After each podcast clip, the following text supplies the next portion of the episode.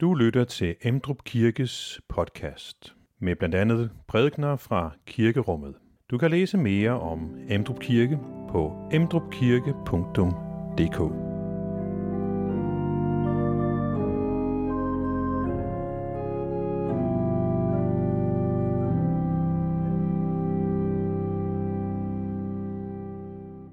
Vi er jo for så vidt kommet til det mest centrale. Vi er kommet til centrum, vi er kommet til det mest spændende. Ikke sagt i den forstand, at Galilea ikke er vigtig. Galilea er virkelig vigtig.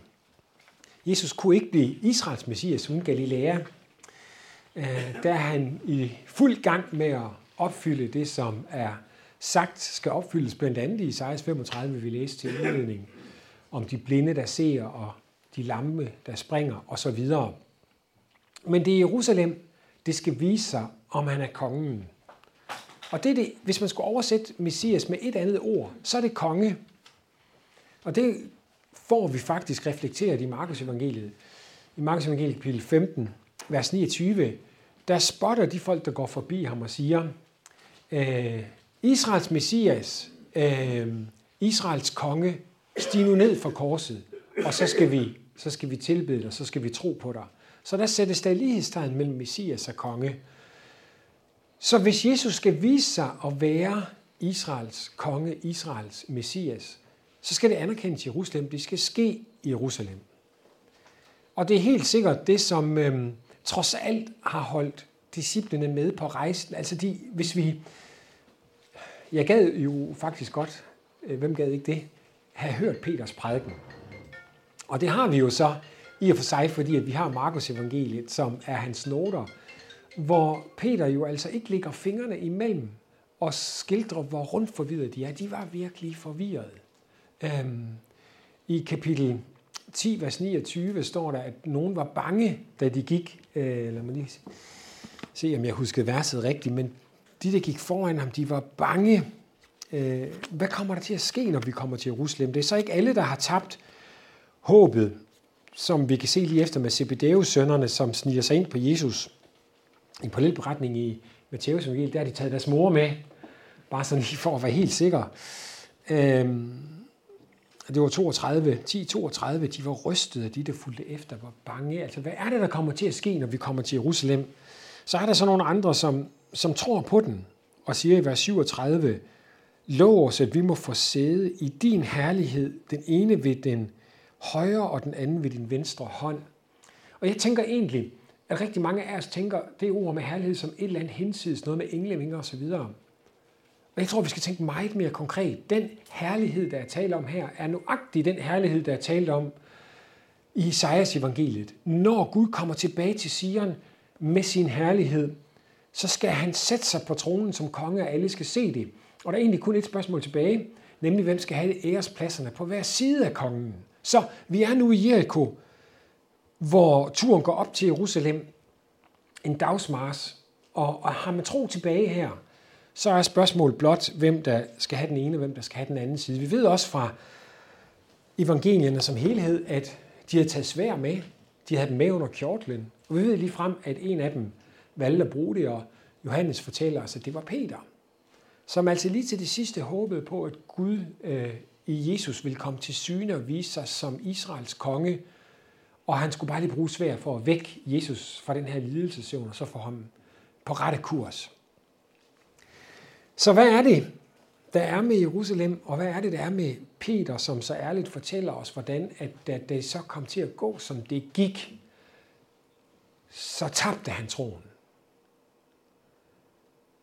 Det er det, vi skal prøve at se på i den her time, og vi skal prøve at, øh, og se, om vi kan bruge historien og arkeologien til at, at få en, en fornemmelse af, hvorfor at Peter tabte troen på Jesus, eller i hvert fald så langt, at han udråbte til, til en skandale, som der står. Han skandaliseredes på ham og fornægtede ham og flygtede væk. Hvad er det, der er med det kors, øh, som vi i vores tradition er kommet til at holde af at elske, der hvor vi læser historien fra, men som da Peter så det, så tabte han troen, eller i hvert fald fornægtede ham. For at komme derhen, øh, så har vi brug for at arbejde lidt med vores hjerner. Øh, Det er en udfordring. det, er, det er vist den mest indviklede videnskab, der findes, den her neurovidenskab. Det er slet ikke jeres hjerner, jeg tænker på, men vores allesammens hjerner, som jo faktisk har det med at spille os et pus. Jeg hørte for nogle år siden en, øh, et interview øh, i, i radioen, mens jeg kørte bil en gang, om en sådan en neurolæge, sådan en, der har sat sig ind i, hvordan hjernen virkede, og var i stand til at betjene de her ting, man kan komme ind i, og lave sådan et, øh, en farvekode over hjernen, jeg har sikkert set det, øh, hvor det viser sig, at alt efter, hvordan vi har det, hvilke følelser, der strømmer igennem os, så kan man, det kan man afsløre ved at, at se, hvilke dele af hjernen, der lyser op. Der er altså et lystcenter. Det er helt ligesom, hvad hedder den inderst inde filmen fra Disney, med, med vrede og glæde og triste og hvad det hedder. Ikke? Altså, der er forskellige centre, der fungerer alt efter, hvordan vi har det. Og det, der er sket derfra, hvor vi læser den beretning, vi skal se på nu, det er, at vores hjerne er simpelthen blevet omprogrammeret.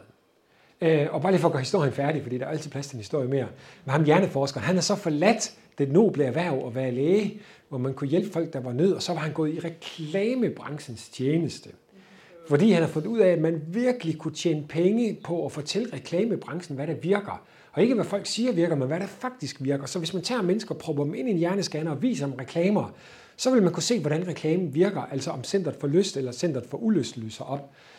Og dem, han har fået flest penge af, i hvert fald det eksempel, han brugte, det var tobaksindustrien. Fordi for en del år siden, så kom der jo den her lov om, at der skulle stå på tobaksreklamerne, det er yderst sundhedsskadeligt, hvis du åbner den, så har du kun dig selv at takke for din efterfølgende død, eller hvad det lige præcis står. Um, det han så havde fundet ud af, eller det man fandt ud af, det var, at hvis man ser det skilt nok, mange, øh, øh, nok gange som ryger, så begynder hjernen at omprogrammere det fra at være et frygtsymbol, der lyser op i, i centret for afsky, og så i stedet for til at være et glædesymbol. Ja, yeah, jeg skal have smøger.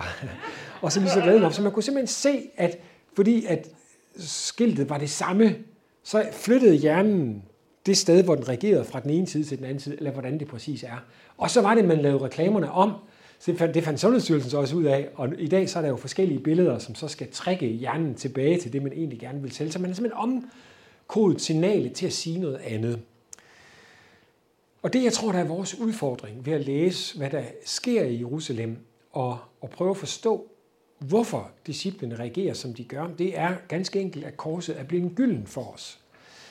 Uanset hvor vi, vi kigger, så er korset jo gyldent, og det er der faktisk ikke noget galt med. Det er ikke sådan, at de af der har et gyldent kors om halsen, I, I skal, ligesom I kan få det hen under blusen, inden naboen kigger.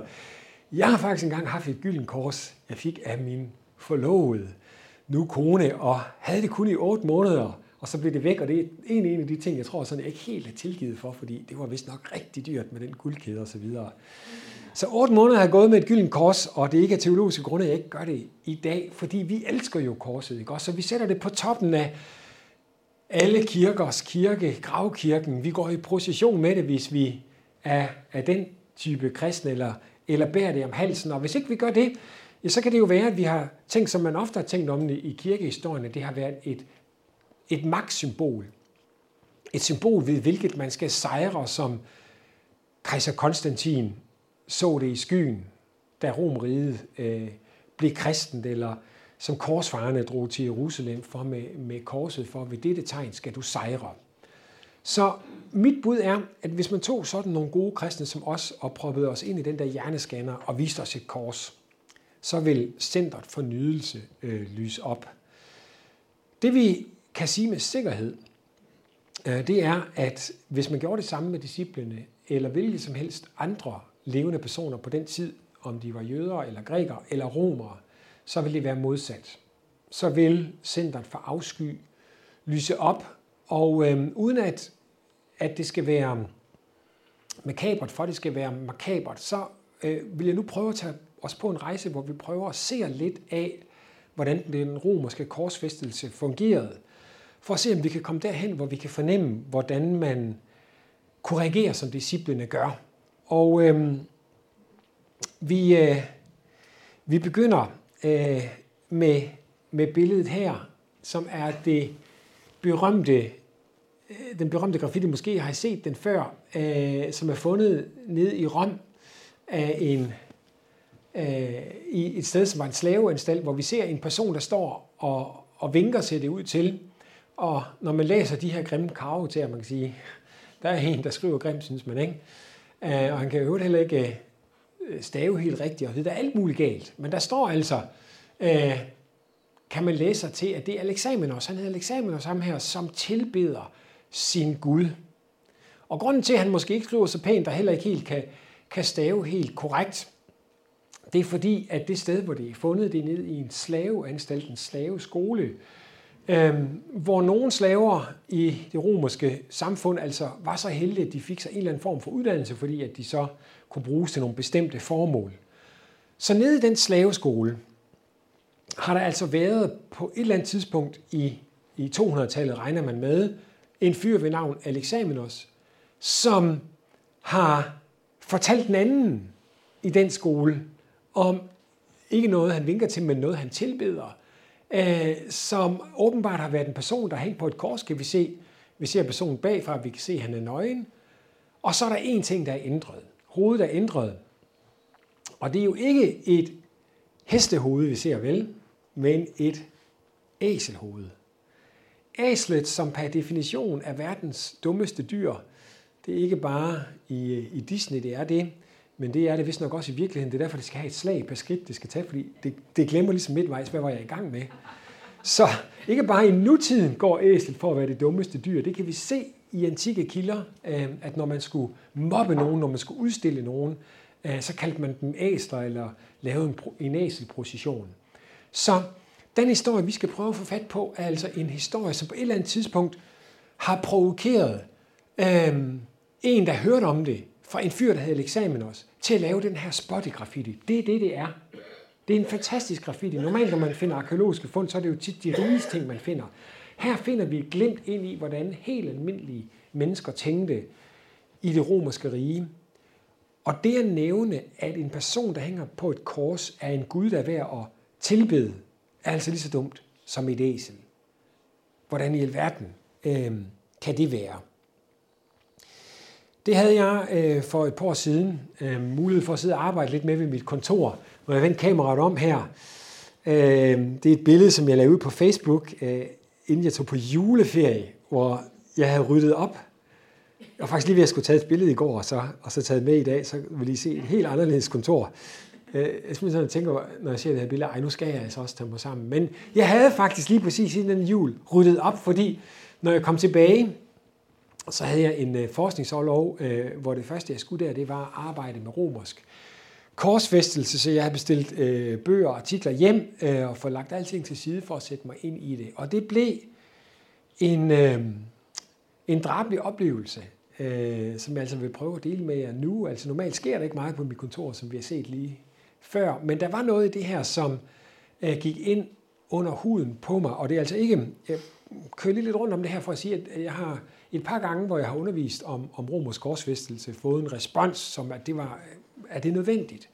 Og det tror jeg ikke, det er altid. Jeg tror, vi kan sagtens undervise om korset og dykke ned i korsets øh, mysterium, uden at, at gøre det, vi skal gøre nu. Men jeg tror, en gang imellem, så er det godt at gøre det, fordi det bringer os derhen, hvor vi kan høre, hvad ordet om korset har lyttet som for dem, der hørte det første gang. For dem, for hvem korset ikke var gyldent. Så ikke, altså jeg skal nok gøre det altså, med måde, han har sagt. Det kunne, altså det kunne have været meget værre. Jeg kunne have taget mange værre ting med end det her, men nu prøver vi at se på det. Så det, der desværre er virkeligheden om os mennesker, det er, at vi siden Kain og Abels dage har taget livet af hinanden. I virkeligheden er det en måde, man kan definere, hvad forskellen er på dyr og mennesker. Det er, at vi tager livet af hinanden øh, for at pine på en måde, ikke bare for at leve af det, fordi vi skal spise noget, men vi gør det, fordi at vi vil påføre den anden ondskab og pinsel. Så lige siden Kain og Aen stabel har vi slået hinanden ihjel, og vi har eksperimenteret med måder at gøre det på, som kunne påføre mere og mere pinsel og lidelse.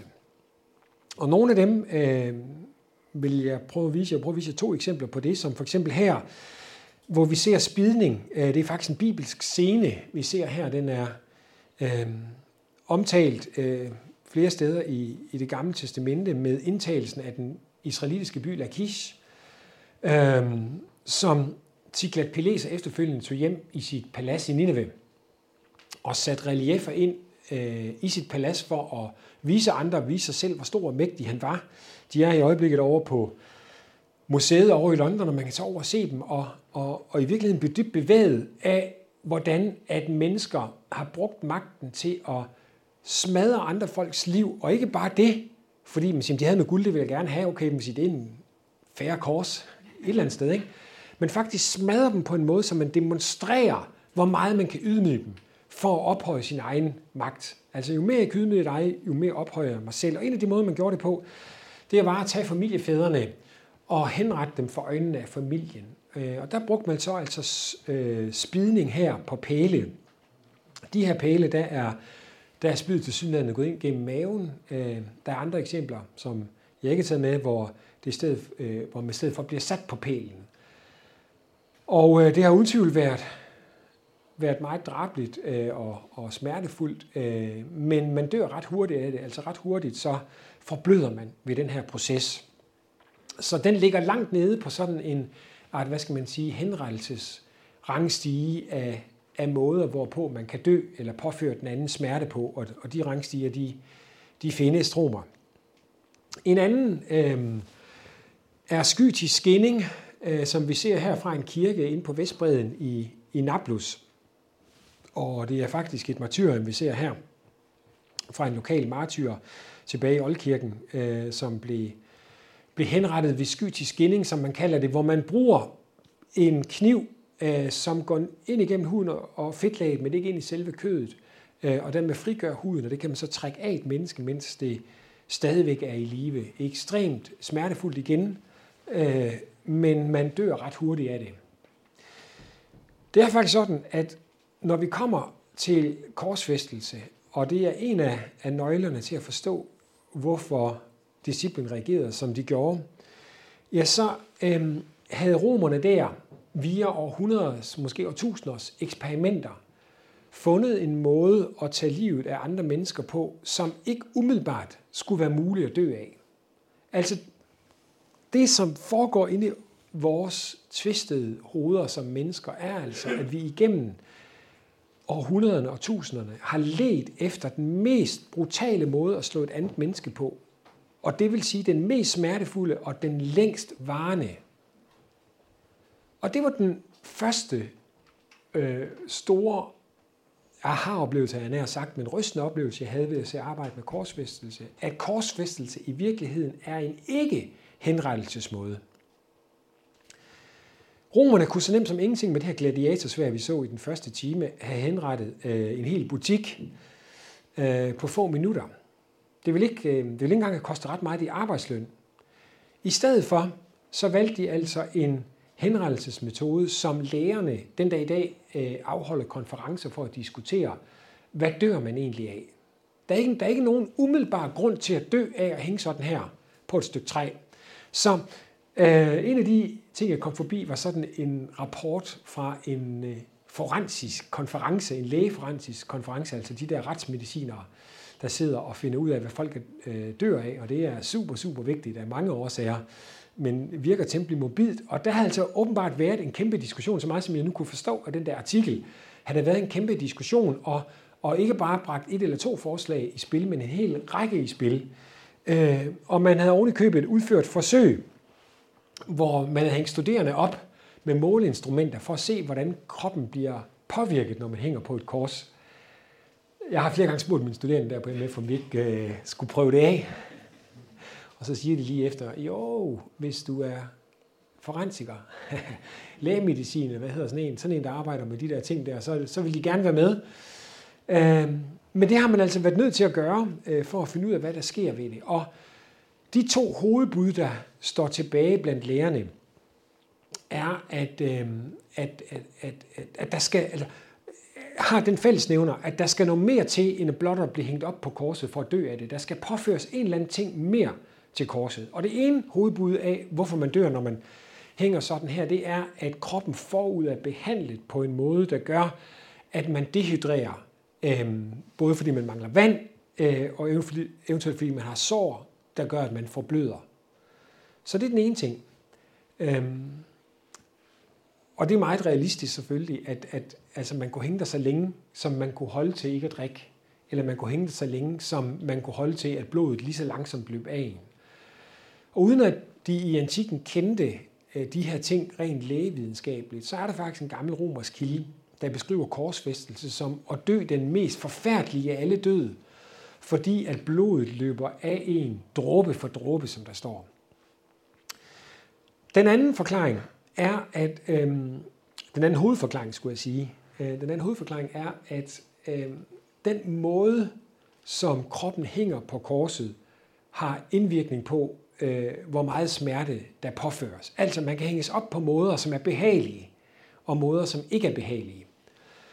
Og det lærerne fandt ud af ved at, at lave de her forsøg, det er, at jo mere brystmuskulaturen er trukket ud, jo sværere har du ved at trække vejret. Vi bruger brystmusklen til at respirere.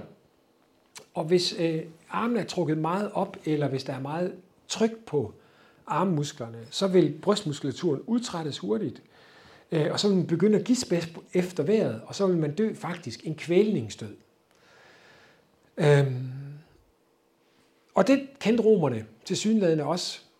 Øh, I hvert fald ved vi fra evangelierne, at, at de har brug for en hurtig død, fordi sabbaten er foranstående, og det bliver Plato som lov til det, så kommer de og vil knuse benene.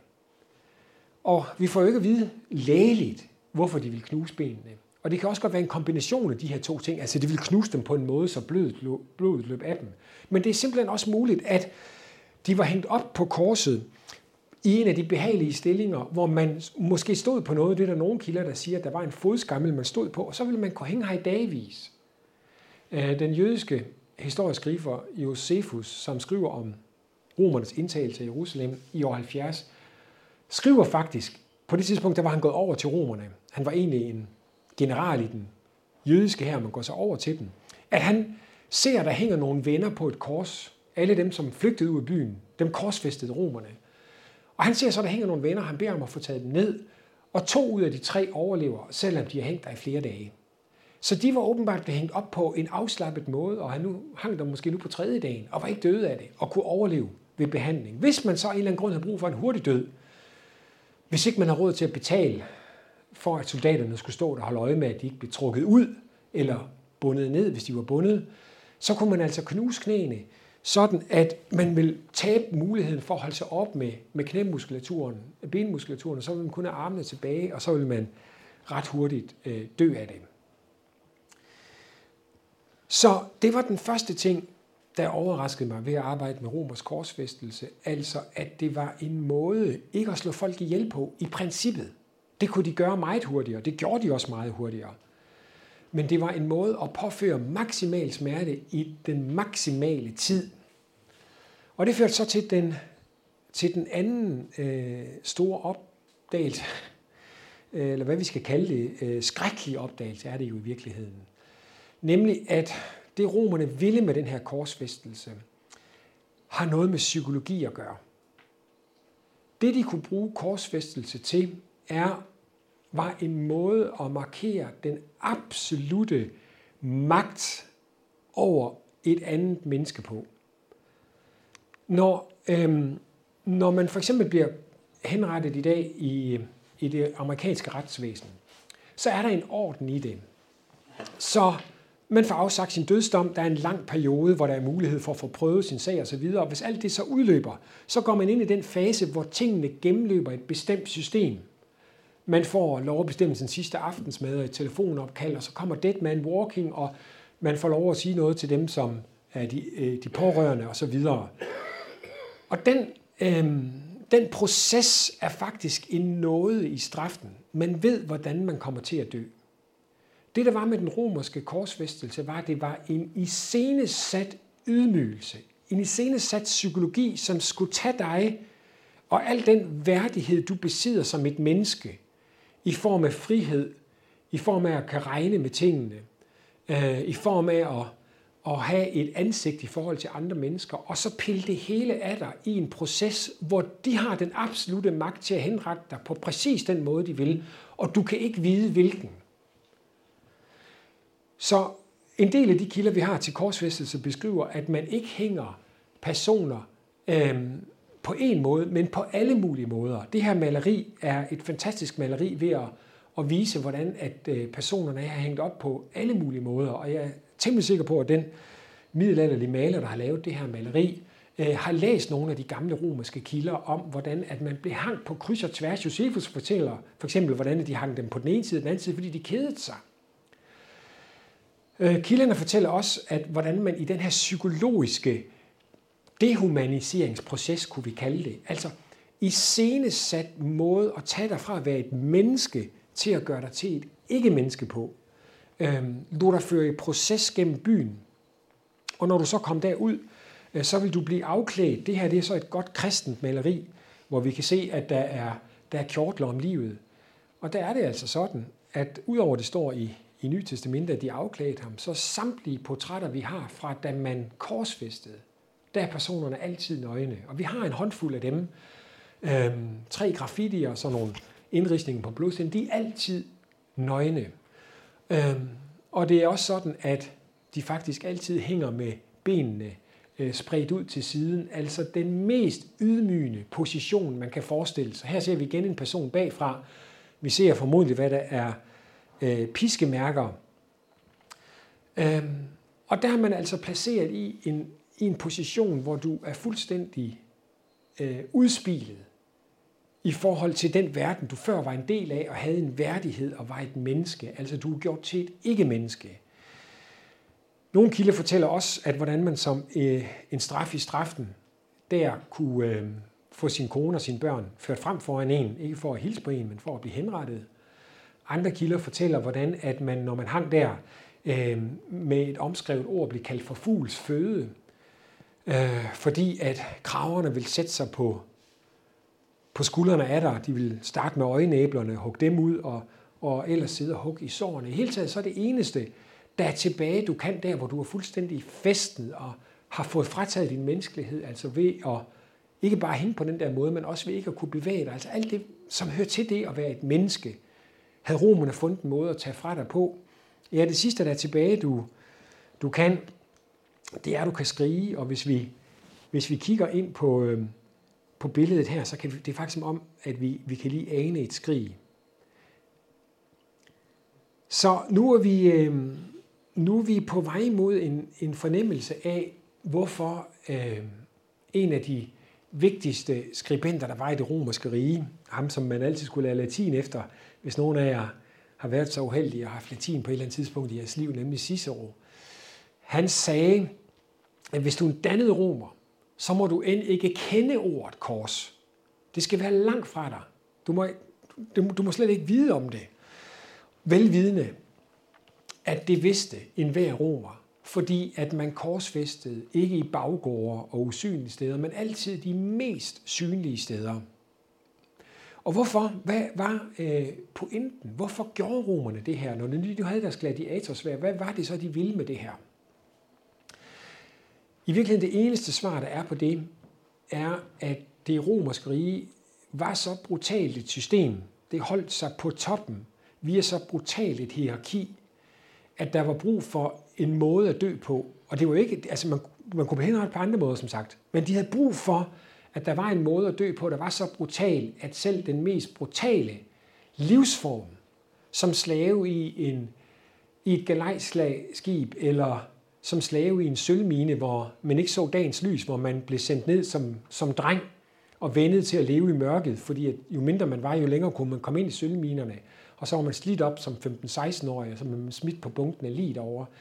Selv i den situation, hvor der brug for en død, der var værre end.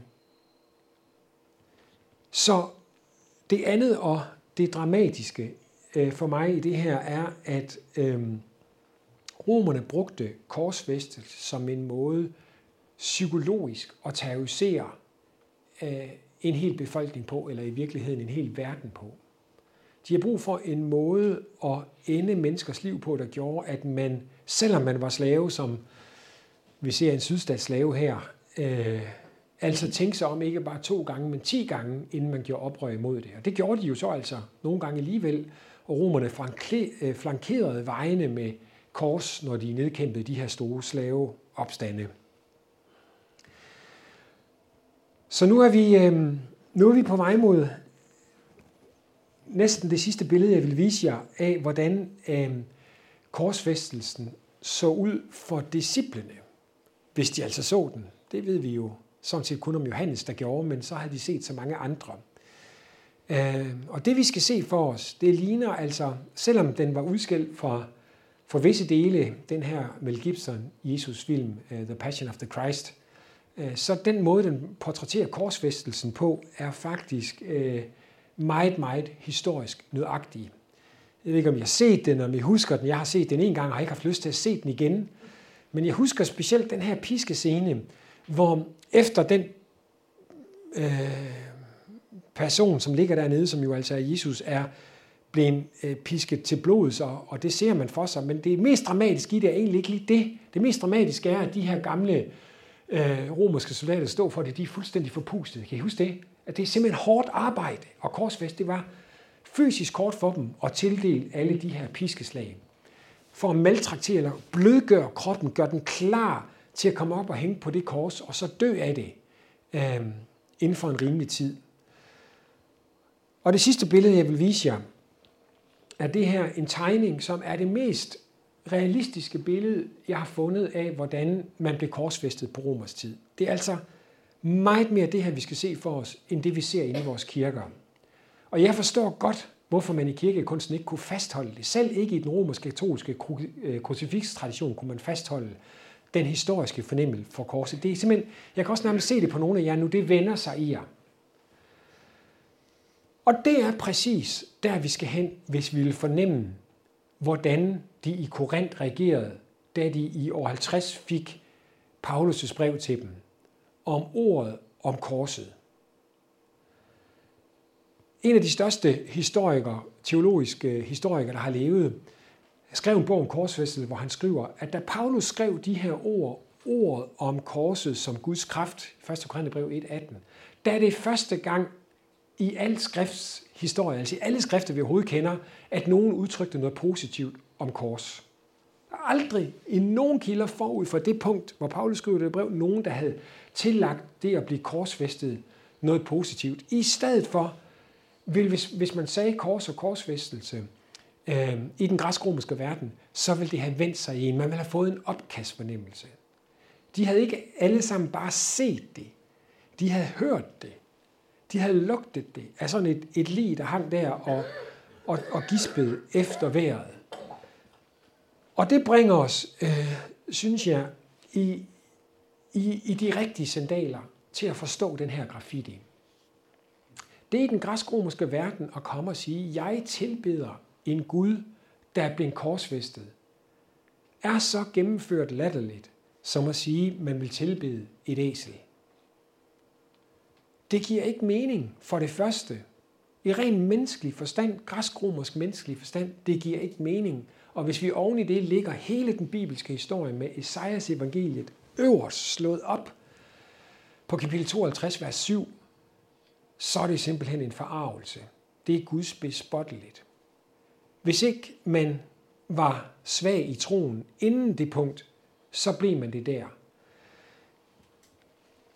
Så der er simpelthen et punkt i Markus evangeliet, i Peters prædiken, hvor vi bliver nødt til at stille spørgsmålet, er budskabet om Jesus som korsfæstet et evangelium? Er det et godt budskab?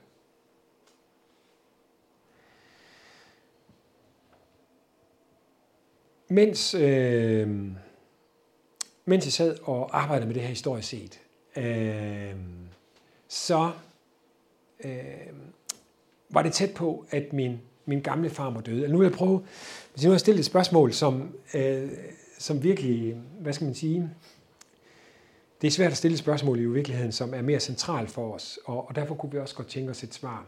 Og det er det, vi skal bruge den sidste del af vores tid sammen på, at stille spørgsmålet, eller se om vi kan finde et svar på, hvordan evangeliet om Jesus som korsfæstet kan være et godt budskab.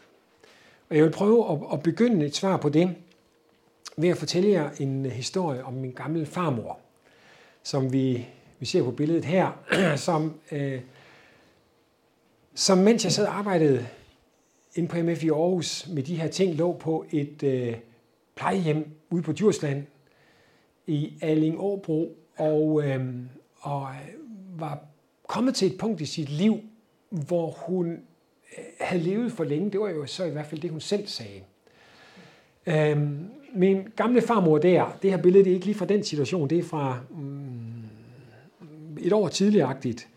Øh, hun var, I ved, der findes familier, hvor husfaren sidder for bordenden og styrer familien. Øhm, og så findes der familier, hvor husfaren sidder for bordenden og ikke leder familien. Men hvor det er husmoderen lige ved siden af, som styrer familien. Det ene kunne man kalde for de patriarkalske, patriarkalske familier, det andet for de øh, matriarkalske øh, familier, dem der styres af moren. Og min fars familie var sådan en, altså min gamle farfar Peter, han sad for bordenden der og bad bordbønden mumlede den, og vi, vi morede os altid over, vi kunne overhovedet ikke forstå, hvad han sagde. Og så sagde han ikke meget mere til det måltid, og så var det ellers farmor der, der styrede tropperne ude på det lille, øh, hvad hedder det, øh, det lille husmandssted der, hvor de boede. Og selvom vi var utrolig frække som børn, når vi kom der i hobetal på ferie og så videre, så havde vi respekt for hende. Ligesom der var respekt for hende ude i byen der i det lille samfund der. Karen Hønning, ikke også? Det var hende, der, der svang takstokken. Så hun, øh, hun var altså en, øh, hvad skal man sige, sådan en autoritetsfigur øh, i min barndom, og i virkeligheden i min fars familie stadigvæk, når de er sammen, og vi er sammen, ikke? Også, så, så er det som regel altid hende, man fortæller historier. Men jeg sidder jo der med en præstekjole, fordi at, øh, hun, var, hun var faktisk tæt på at dø mange, mange år tidligere. Hun var ved at himle, da hun fandt ud af, at jeg skulle læse teologi. Som hun sagde, og nu kommer der lidt jysk her, en dag måske, en dag kunne jeg have håbet på, men en præst. Og det betyder oversat, altså en skolelærer. En, altså, det her lille husmandssted, ikke også, kunne der da bare være kommet en skolelærer ud af familien, øh, men en præst. Og da jeg så var færdig og med teologi og skulle ud og fortælle hende, at jeg var altså begyndt på en, et phd studium så var hendes svar, PH, hvad for noget? Jamen, havde de da ikke en embede til dig? det kunne hun simpelthen ikke forstå. Altså, det var, var, var de gået tør for, for embeder, ikke også? Og så hver eneste gang, jeg kom ud til hende der, så spurgte hun, hvordan går det så med det der embede? Og der gik hele syv lange år, inden jeg så, og hun kom på plejehjem, og hendes mand døde, og øh, min far var døde, og, og så kom jeg altså så derud for at vise hende den her præstekjole. Og øh, hun blev så glad over det, at hun kom med til ordinationen inde i domkirken og havde en, en fantastisk dag, fordi det var altså åbenbart stort for hende. Nå, men så er det altså så øh, et halvt års tid efter, eller sådan noget der, at øh, hun kommer til at ligge i sengen og bliver det modsatte af det, hun var i min barndom. Altså virkelig kommer til at længes efter at dø, går igennem den proces, som øh, I sikkert også kender nogen tæt på jer, der er gået igennem, og som vi selv vil frygte at komme igennem. Altså hvor ens menneskelighed dybest set tager fra, tages fra en, hvor man bliver til en grøntsag, hvor alt, hvad man skal, skal gøres af andre, og hvor hun ønskede at, at komme hjem til Peter, som hun sagde. Og i familien har vi aldrig helt fundet ud af, om det var Sankt Peter, eller Peter manden. Og det er sådan set heller ikke så vigtigt så i og for sig, men det, det snakkede hun altid om der til sidst. Og så er der så en dag, hvor øh, en af hendes døtre ringer rundt til familien og siger, nu tror jeg det er nu, jeg tror mor skal dø. Så vi samles øh, alle sammen derude øh, omkring sengen, øh, finder salmebogen frem og giver os til at synge Hilda Frelser og Forsoner og, og læse for evangeliet øh, for hende. Og så, mens vi gør det, er det som om, at der sker noget med hende. Det er som om, der kommer lidt lys tilbage i øjnene, og i hvert fald kommer hun op på en albue. Og på et tidspunkt giver hun sig til at kommandere med børnene. Og så ved vi, det bliver ikke i dag. og det slår mig, øh, det slår mig i det øjeblik der, øh, at der er noget ved evangeliet om Jesus som korsfæstet, som har en sådan kraft i sig, at det gennembryder alt, hvad mennesker nogensinde har kunnet finde på. Fordi det per definition altid taler til os nedefra. Hvis det her, hvis den kristne tro havde været bygget på menneskelig forstand, så ville der have været trapper. Så ville det have været et tempel, hvor vi på den bedste dag i vores liv måske kunne gøre os forhåbning om at komme i kontakt med Gud fra den anden ende. Men fordi at Gud altså valgte at dø på en måde i sin søn, som per definition ikke kunne være dybere inde, så taler han altid til os nedefra. Han taler altid under os, uanset hvilken situation vi falder i. Den dag, hvor vi kunne synge helt der frelser og forsoner fra min farmor, hvor hun var på bunden af sit liv, og uden den kraft, hun havde haft i sit liv, der var hun altså ikke faldet ud af Guds rækkevidde. Så det første svar, vi måske er på vej til at, at finde på, eller som vi er på vej til at finde på, hvorfor evangeliet om en korsfæstet er et godt budskab, er, at lige nuagtigt der udså Gud sig det sted, hvor vi per definition ikke kan falde dybere ind. Vi ved jo ikke, der er ikke nogen af os, der ved, hvorfra vores vej går her. Øhm. Den kan faktisk sagtens ende et sted, hvor vi vil ønske at komme herfra. Men i evangeliet om en korsfæstet kan vi per definition ikke falde dybere end det sted, Gud har placeret os, og hvor han ikke altid vil kunne nå os ved at række hånden ud under os. Hvis vi så fra den øh, erfaring af korsfæstelsens gru og dermed kærlighedens dybde prøver at bevæge os ind i, i, i Markus evangeliets tolkning af, hvordan korset kunne være et godt budskab, ja, så vil jeg pege på, øh, på to ting. Der er to ting, jeg øh, vil prøve at pege ud, som ikke siger noget andet, men som dybest set siger helt det samme. Øh, bare med måske med nogle teologiske måder at sige det på. Da Jesus han øh, lige inden sin korsfæstelse samler disciplene til det sidste måltid, så kommer han med et ord, som tyder eller udlægger, hvordan han ser den død, der står lige foran ham.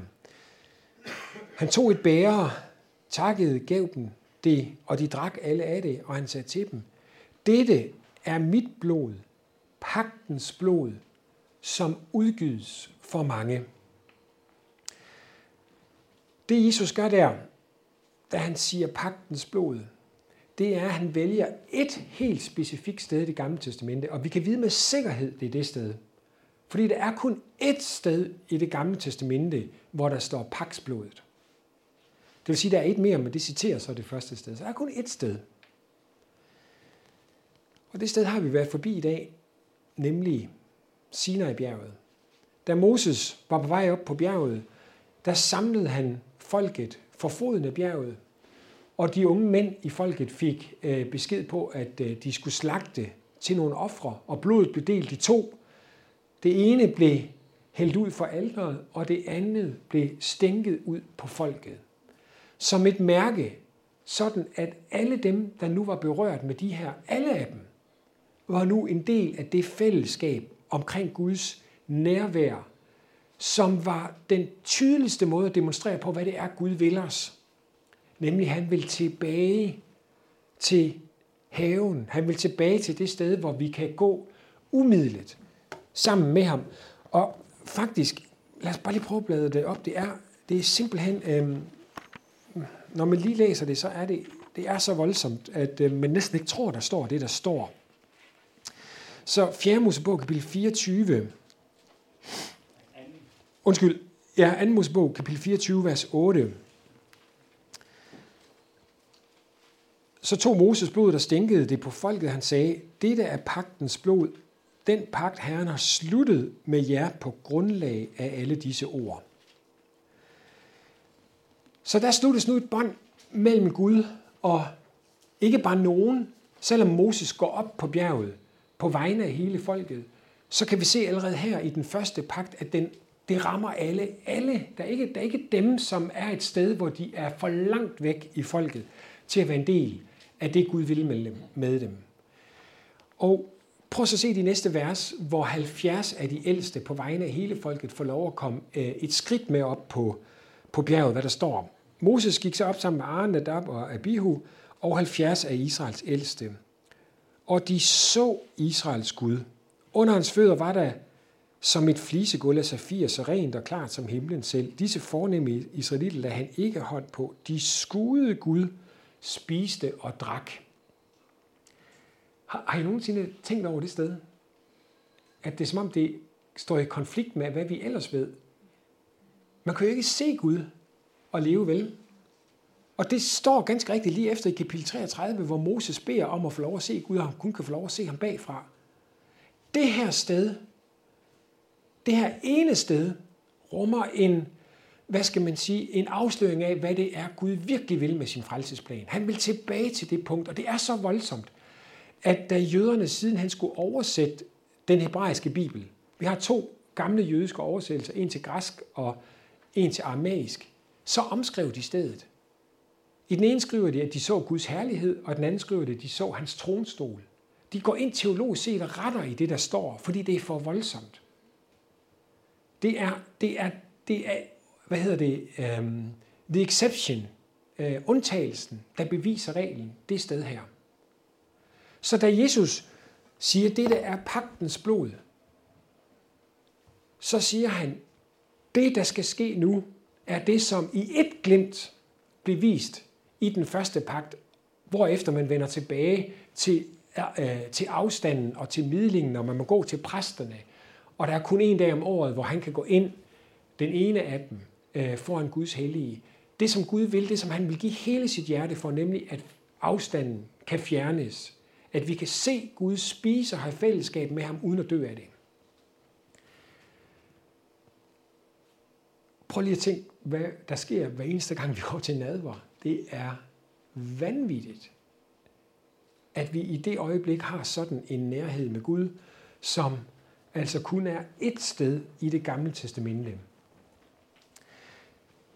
Så det er, øhm, det er faktisk, som der står i Isaias 53, øh, næsten som om det ikke er til at tro, til at tro. Hvem troede på det, vi hørte? Men det var vores sygdomme, han tog. Det var vores lidelser, han bar.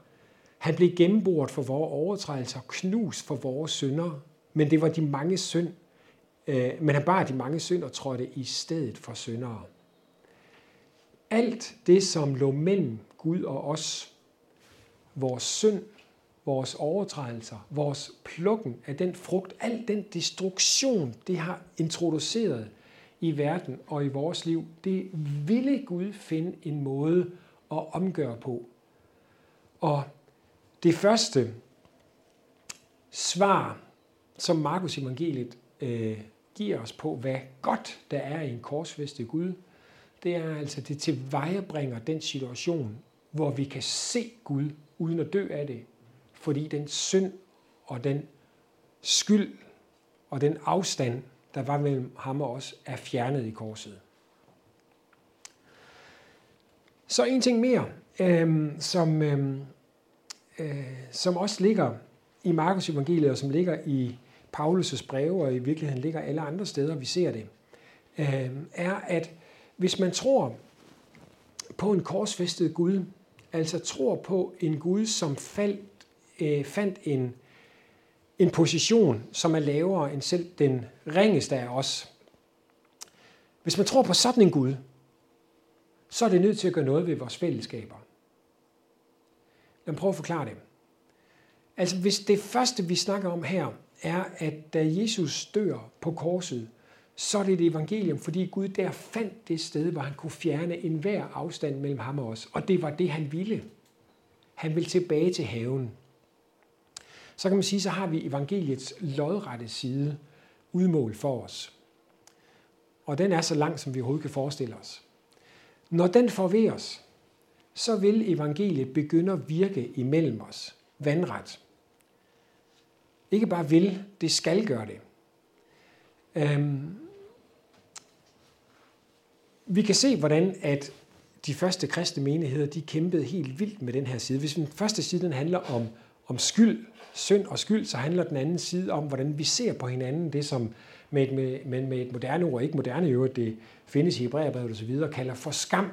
Skam, det er, det er den måde, vi to vi ser hinanden på. Altså skam, det er det, man får fra den andens øjne.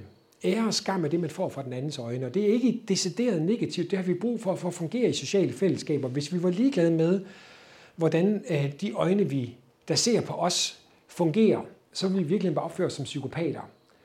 Så skam er, ære og skam er begreber, vi bruger til at være i forbindelse med hinanden på.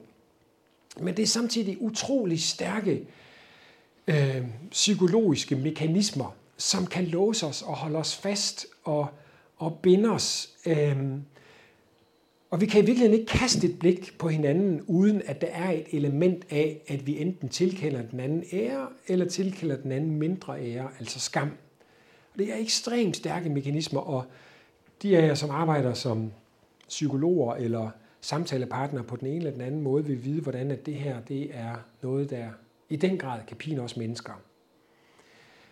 Hvis man tror på en Gud, der er korsfæstet, så har man per definition lavet et fællesskab, som gør op med ære skam, som gør op med de hierarkier og de øjne, vi tilkender hinanden.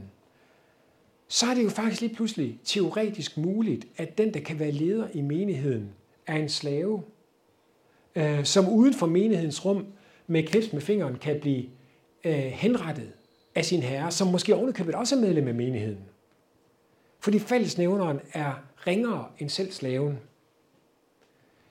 Og vi kan se for eksempel af, af første Korintherbrev, hvordan at de kæmpede med det, hvordan de kæmpede med ikke at have et bord, der var delt op, sådan at de troede godt nok på, at Gud var blevet korsfæstet i Jesus. Øhm, det havde Paulus forkyndt for dem. Men de fastholdt øh, adskillelseslinjerne imellem dem, sådan at de rige sad i den ene ende, og de fattige sad i den anden ende. Og Paulus må sige til dem, hvis I fortsætter på den måde, så går I ned ad en vej, hvor I faktisk omgør selve nadveren. Altså det, I har modtaget lodret af Gud, bliver til ingenting, hvis I har den her form for splittelse iblandt jer. Så den anden grund til, at korset er et, øh, et evangelisk budskab, er, at det gør noget ved vores relationer. Og vi ved godt, at det er et livskamp, det her. Det sidder så dybt i os, at vi har behov for at have en position. Så derfor så gør vi alt, hvad vi kan for at fastholde den anden øh, i en lavere position, for at jeg kan fastholde min position, eller vi gør alt for at fastholde vores egen position. Men det ligger altså i evangeliet, at det tilkender os en tilgivelse for vores skyld, så højt som himlen er over for jorden. Og det sætter os i en relation til næsten, hvor vi ikke kan fastholde et hierarki, men må elske sådan, som Gud har elsket os selv. Og det var en revolutionerende nyhed. Det var en måde at have fællesskab på, som ikke fandtes, som ikke var i den græsk-romerske verden, som var ekstremt hierarkisk, og som det har taget en hel kirkehistorie at gøre noget ved. Man kan selvfølgelig spørge, hvor er vi henne? ja, det er nok et godt spørgsmål, ikke også? Men hvis vi ser Ny Testamentet, så kan vi se, at det her det var noget, de kæmpede med de første menigheder. De kæmpede med at omsætte evangeliets tilgivelse til, øh, til fællesskaber, hvor man ikke fastholdt hinanden i, øh, i skam. Ja, vi, øh, vi er på vej til at, at lande vores, øh, vores vandring med, øh, med Markus evangeliet og den beretning, han vil fortælle os, øh, som han jo altså fortæller os i langt mest udpræget grad, bare ved at fortælle historierne. Han fortæller bare historierne. Det er sjældent, at øh, vi får lange teologiske udredninger. Vi får det en gang imellem, som for eksempel det vers, vi havde fra øh, kapitel 14, vers 24, hvor Jesus udlægger, hvordan han ser på sin død. Og det er jo utrolig vigtigt. Men langt de fleste gange skal vi hente det i fortællingen, det han vil sige til os. Og derfor slutter vi også i fortællingen øh, med hvad som man kunne kalde for de tre mest evangeliske ord, der er i Markus evangeliet. Det er de øh, faktisk blevet for mig, nemlig i, øh, i kapitel 16, vers 7, hvor manden inde i graven siger til de to kvinder, øh, Maria Magdalene og Maria Jakobs mor, øh, og Salome, som er taget ud til graven øh, for at, at se Jesus eller tage sig af livet. Øh, mens disciplene, de er, altså, de er altså på afstand, ja, så er der altså trådt nogle nye antihelte ind, nogen man ikke skulle have forventet, at det er dem, som tingene kommer fra, men det gør det altså her for kvinderne. De træder ind på scenen allerede i kapitel 15, og nu bliver de hovedpersoner her i kapitel 16.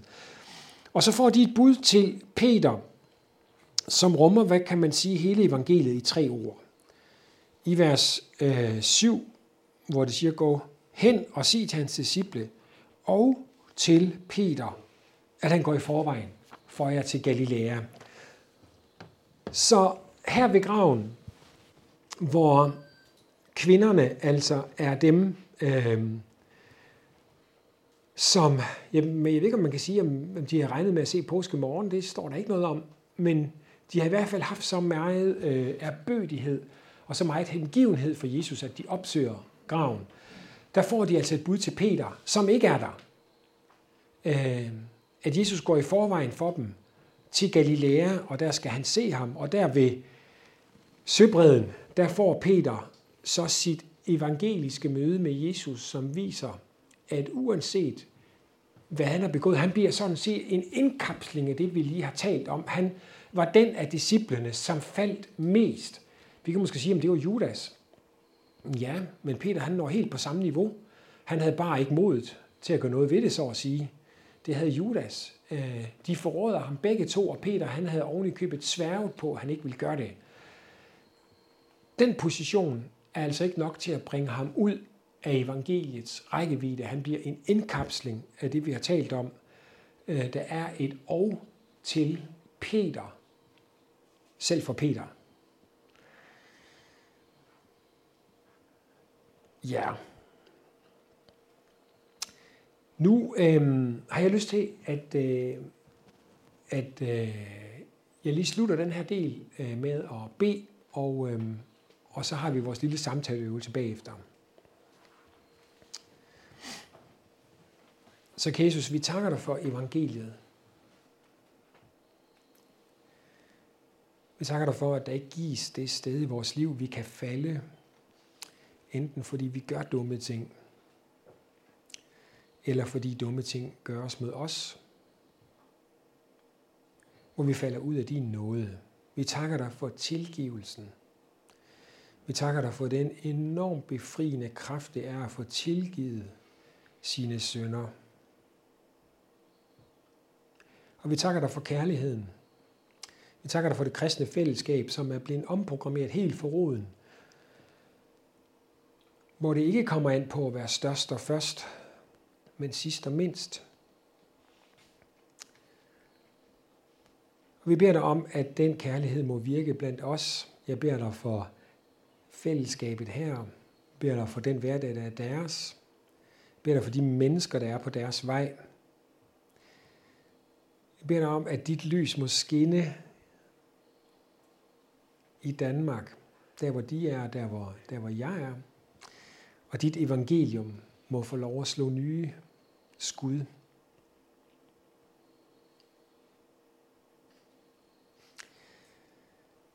Så vi lægger os selv og alt, hvad vi er, og alle vores kære, i dit navn. I Jesu navn. Amen. Ja, nu øhm, synes jeg, at det kunne være en mulighed, at øh, vi prøver at tage samtalen igen. Hvad er evangeliet så?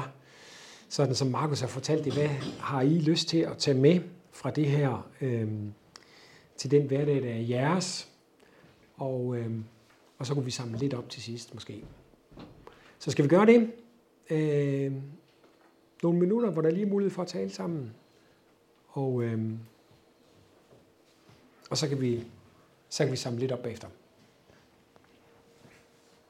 Find flere podcast og læs mere på emdrupkirke.dk